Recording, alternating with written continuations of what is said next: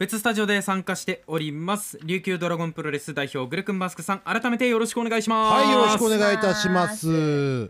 本日は筋肉をつけると体は硬くなるというお話ですけれども、はい、先日ですね、20代のうちのパーソナルトレーニングの生徒さんとちょっとお話ししてたんですけれども、その方学生の時に部活で筋トレやらせてもらえなかったらしいんですね。はい、部活の顧問の方曰く、バーベル使った筋トレをすると体が硬くなるから腕立て伏せとか自重の筋トレをやりなさいということだったらしいんですよ。こういうご経験って皆さんもしかしたらあるかもしれないですよね。顧問の先生にそういうふうに言われたりとかっていう経験あるかもしれないですけれども、学生の時に指導してる人がそういうんであれば、やっぱりねそれ信じてやらないといけないですから、仕方がない部分もあるんですけれども、もしかしたら皆さん経験があってもなくてもそういうふうに思ってる方いらっしゃるんじゃないかなと思います。結論から言うと、そんなことないです。やっぱりそうですか。ないです。むしろ筋トレで柔軟性は向上することも多々あるんですね。筋トレというのはですね、そもそもが、筋肉を収縮伸展させてそこに負荷をかける動作、伸び縮みをさせた状態でそこにちょっと負荷をかけるという動作なんですけれども、筋肉の伸び縮みを意識しない筋トレっていうのはね、ありえないんですよね。例えば、肘を曲げた状態から伸ばす、あるいは伸ばした状態から曲げる、この時にも腕の筋肉というのは、動くんですけれども、例えば、二頭筋、力こぶの筋肉を鍛えるバーベルカールってありますよね。重りを持って肘を伸ばした状態から下から上にぐっと肘を曲げていく動作、この時に意識するのは、力こぶの筋肉なんですけれども、この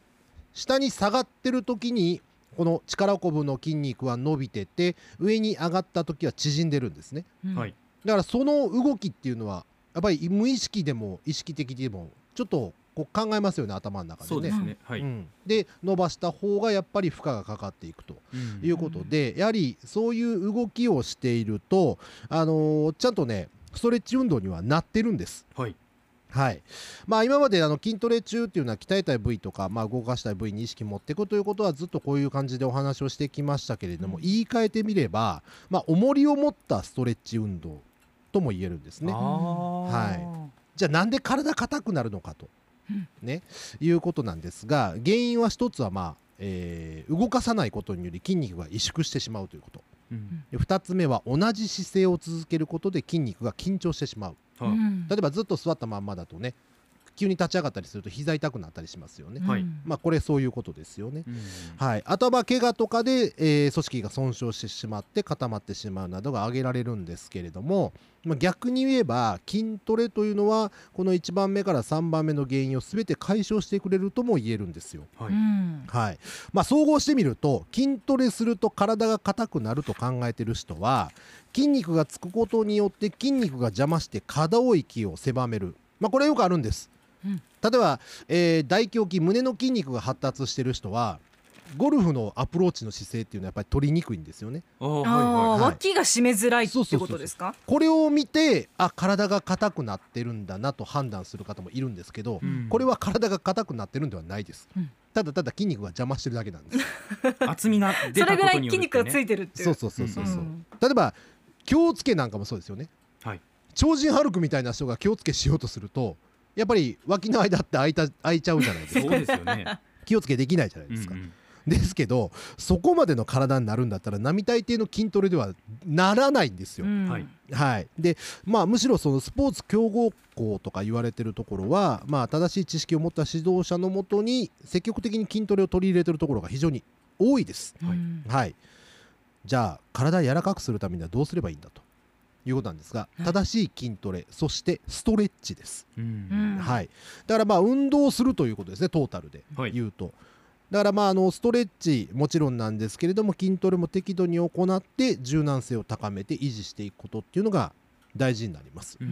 こういうね常識だと信じ込んでて、実はそうでないことっていうのは意外と過去のスポーツ界、そして現代においてたくさんありますよね。今昔の筋トレを思い出したらグルクンさんびっくりしません？びっくりしますよ、ね、うさぎ跳びとか普通にやってたじゃないですか。 ありましたよね。あれは本当は膝の関節にはね、成長期には特に良くないんですよ、うんあうん、成長期で筋肉が育ってる最中にやっぱりその膝に過剰な負荷をかけることによって膝の関節に負担をかける、もしかしたら骨に、骨が変形してしまうということもありうりますから、うんはい、あるいは水飲んじゃダメとかもありましたよね。めちゃくちゃですけどねこれは ね本当に。だからそういうその過去のそういった、常識が今では非常識になっていることは非常に多いです。だからむしろ、柔軟性を上げるためには筋トレを含め、運動をしっかりとやっていただいた方がいいということですね、うん、そうよね。もうかつての常識がなんで今非常識になってるかっていったらやっぱそこに合理性がないっていうところがやっぱり一番ありますよね、うん、しっかりと検証されたことでもありますし、はい、実際にそれによる例えばこう身体への、ね、影響であったりっていうのもあると思いますので、うん、そういったところをしっかり分かったまた指導者がねいっぱいこう部活動を指導するってことになるとね環境がいいですよね。そこなんです。やっぱりだから先入観とかね通説とかでやっぱり指導しない方が絶対にいいですね。そうね、はい、筋肉とか体力のトレーニングの仕方ってやっぱアップデートしないといけないですね。本当そうです。運動生理学とか、解剖学とかやっぱりそういうところをしっかり勉強しないと、そうですよね、はい、もう通説だけだとやっぱり怪我しますね。はい、ちょっときついと思った時にね、うん、これちょっと痛いんですけどとかっていうのも言いづらい環境とかっていうのもやっぱ場合によっちゃできちゃうかもしれないし、うん、そうですね。ね、それから俺らの時代はみたいなねことを振りかざされるともう子供たち何も言えないですからそれです、それです、うん、本当そこですね、ねはい、だから筋トレによって柔軟性向上することはありうりますので、そこまで心配しなくてもいいと思います、はいはい、ではグルクンさん、はい、これいきましょう。せーの、筋肉クエスチョン。今日初めての方いただいております、はい、メールです。アイスさんからいただきました、はい、おはようございます。初メールのアイスです。いつも毎週のキンキン筋肉金曜日楽しみに聞いております。ありがとうございます。自宅で筋トレをバンドやチューブ、プッシュアップバーなどでできるときにトレーニングをしているのですが、はい、初めて那覇マラソンに出るんですがフルマラソンに出る際体で鍛えた方がいい部位ってどこかありますか、うん、マラソン自体初めてなんですがなんとか完走したいと思っています、うん、ということですね、はい、ね全身ですねですよねはい、うん、意外と足だけとか思いがちなんですけど、正しい姿勢を取るためには背中の筋肉が必要です、はい、お腹の筋肉も必要です、うん、で正しく腕を振るためには肩の筋肉、腕の筋肉も必要です。ですよね、おっとそうするとやはり全身、はい、そうです。呼吸をするためには大胸筋を、胸の筋肉をしっかりと、鍛えておいて横隔膜を広げる訓練をしておいた方がいいです、うん、ですけども、強いて言うんであれば、はい、ふくらはぎかなと思いますね。あ、ふくらはぎ、うん、やっぱり太